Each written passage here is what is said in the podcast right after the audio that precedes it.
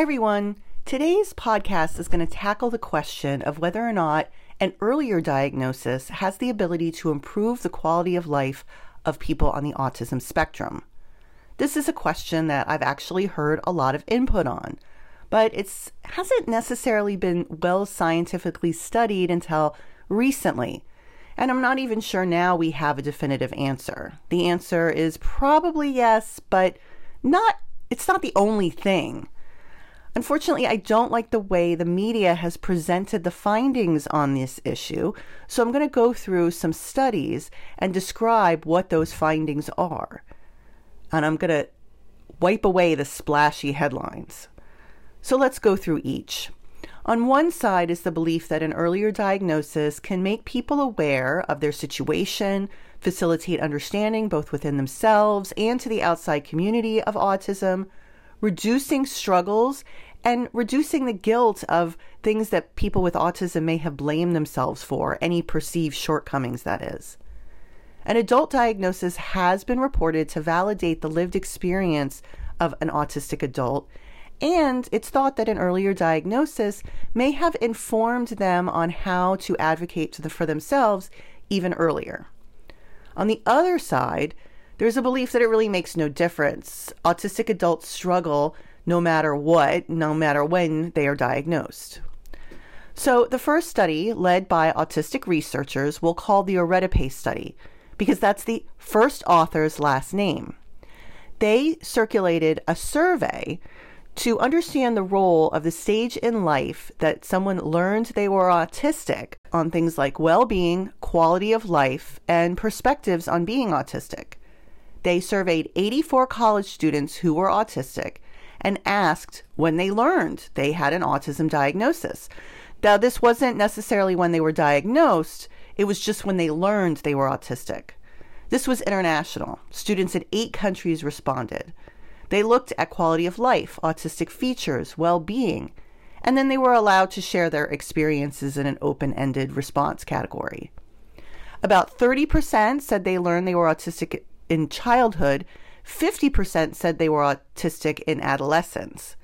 The rest found out in adulthood. So they did a statistical analysis including variables of gender, autism, trait scores, current age, and found that learning one at one was autistic at a younger age and being currently older with lower autism trait scores, both males and females had a higher quality of life and a heightened sense of well-being. However, these things didn't influence their feelings about having an autism diagnosis. They also found that positive responses to first learning one is autistic, particularly relief, increased from childhood through adolescence and adulthood. Participants who learned they were autistic as a child or an adolescent were actually more likely to not care or be negative about it. The quotes the people who took the survey provided led to clues that learning about a diagnosis, especially in adulthood, when you can process that diagnosis and actually feel relief, was more empowering. In fact, the concept of relief came up over and over again for those who were diagnosed as adolescents and adults. But let's review the main points about quality of life and well being because I want to get on to the next study, which actually was a partial replication. So, learning one is autistic at a younger age and currently being older with lower autism trait scores in both males and females were associated with a higher quality of life and a heightened sense of well being.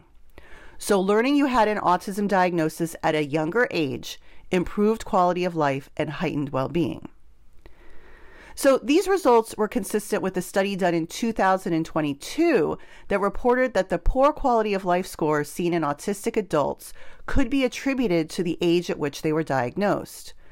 Higher age of diagnosis was associated with increased social anxiety, social avoidance, and lack of social support. And I'm going to call this study the Atherton study based on, you guessed it, the first author's last name.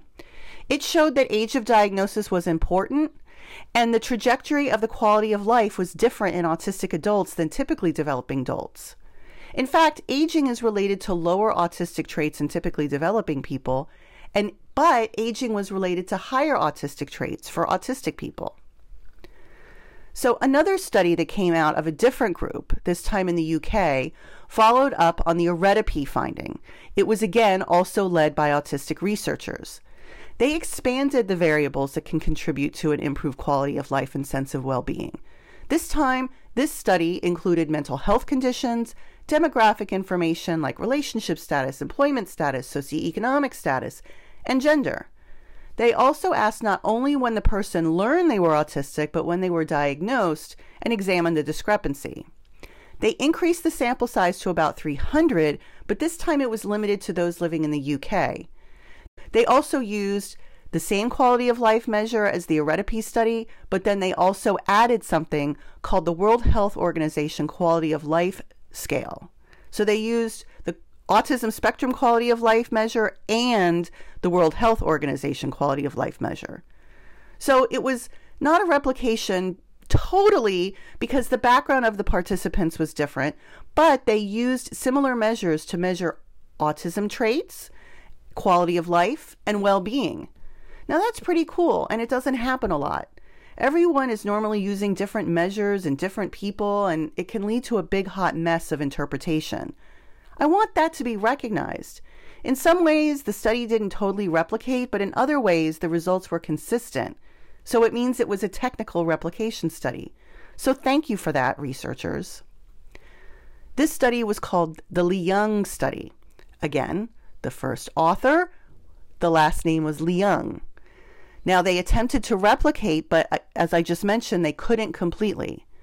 They did, however, find that having fewer autistic traits and being female predict- predicted better quality of life, and they extended it by adding that not having mental health conditions also improved better well being.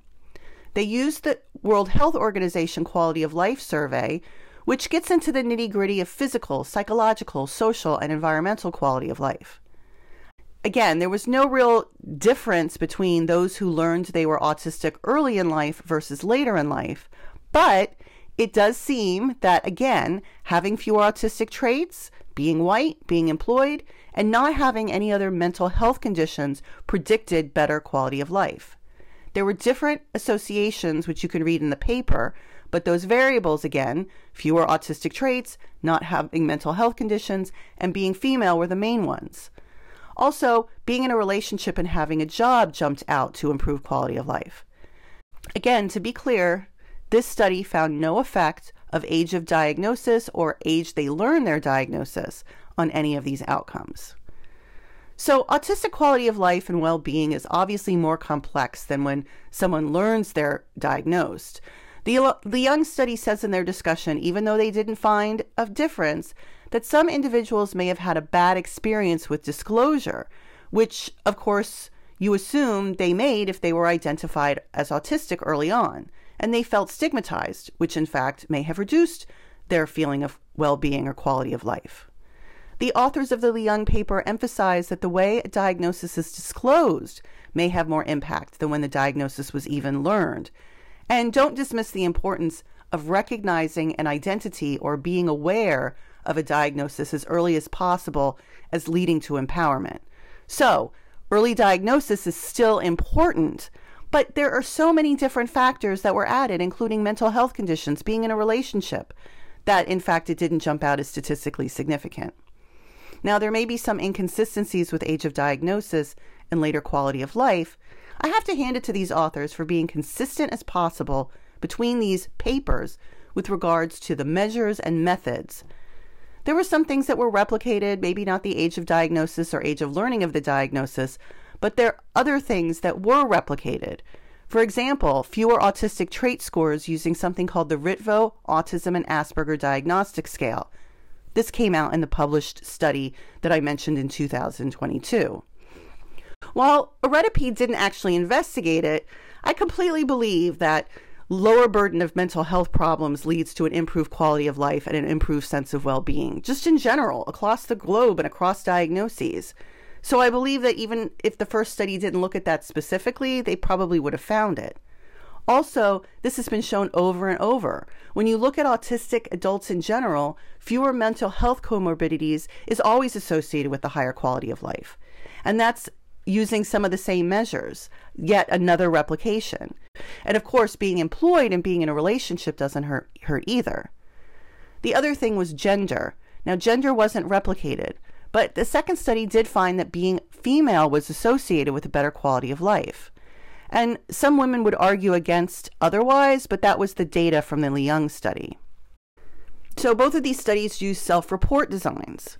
One of the things that it didn't do was look at how early diagnosis improved services and changed things like autism symptomatology, and also how mental health supports may have influenced quality of life and well being measurements. So neither of the studies looked at early diagnosis leading to services, then mental health supports.